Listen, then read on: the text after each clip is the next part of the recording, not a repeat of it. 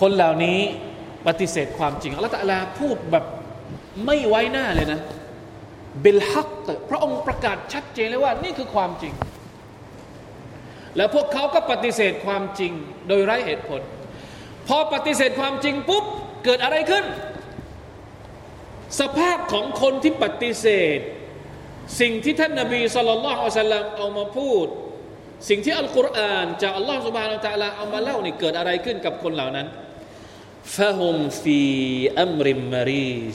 กลายเป็นว่า สับสนอลมานและก็วุ่นวายอัมริมมารีจนี่หมายถึงว่าไกรุมุสตักิรหาคำตอบไม่ได้ พอไม่ศรัทธาเนี่ย มันจะไม่เจอกับคำตอบ มันไม่รู้จะให้คำตอบยังไง กลายเป็นว่า พอไม่ศรัทธากลับนึกว่าพอไม่ศรัทธาแล้วอาจจะสามารถตอบโต้กลับได้ หรือสามารถที่จะให้คำอธิบายอื่น นอกเหนือจาก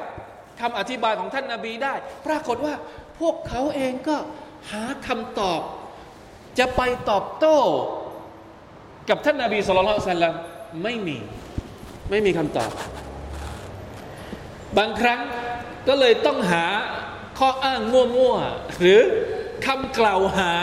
ใส่ร้ายแบบสเปะสปะ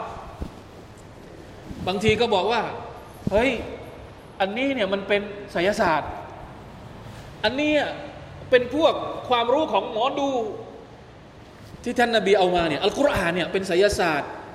เอ้ยไม่ใช่ มันไม่น่าจะใช่ไสยศาสตร์ไสยศาสตร์ที่ผ่านมาที่เราเคยเห็น มันไม่ใช่แบบนี้ มันมันอาจจะดูคล้าย ๆ กับไสยศาสตร์แต่มันไม่ใช่ไสยศาสตร์ อันนี้คือเริ่มสับสนแล้วพอไม่ศรัทธาแล้วหาคำตอบไม่ได้ ไม่ใช่ว่าเออพอไม่ศรัทธาแล้วไปหาคำตอบอื่นมาอธิบายอัลกุรอานว่าอัลกุรอานคือไอ้นั่นไอ้นี่ที่จะมาตอบโต้ท่านนาบีว่ามันไม่ใช่คำพูดของอัลลอฮ์มันไม่ใช่มาจากอัลลอฮ์เนี่ยไม่มีวุ่นวายหมดเลย นี่คือความหมายของคำว่าฟะฮุมฟีอัมริมมารีจเกิดมาจากอะไร เกิดมาจากการปฏิเสธ เมื่อไม่ศรัทธาเมื่อปฏิเสธปุ๊บวุ่นวายสุฮานัลลอฮ์พอไม่รู้จะว่าอะไรอ้าวเป็นบ้า ถึงขนาดกล่าวหาว่าท่านนาบีสุลต่านสัลลัมเป็นคนบ้า เสียสติสุฮานัลลอฮ์พูดด้วยเหตุผลหรือเปล่าเนี่ยถึงขั้นกล่าวหาคนอื่นว่าเป็นบ้าเนี่ยมันใช่เหตุผลไหม อะ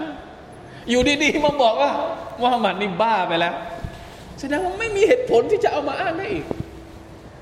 เดี๋ยวพูดว่าเป็นไสยศาสตร์ เดี๋ยวพูดว่าเป็นหมอดู เดี๋ยวพูดว่าเป็นบ้า นี่แหละครับ คือสภาพของคนที่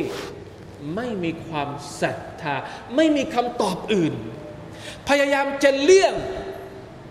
พยายามเลี่ยงที่จะบอกว่าอัลกุรอานนี่มาจากอัลลอฮ์แต่ไม่มีคำตอบอื่น มาบอกว่าตกลงอัลกุรอานคืออะไร กันแน่ ไม่มีคำตอบอื่นฟะฮุมฟีอัมริมมารีจ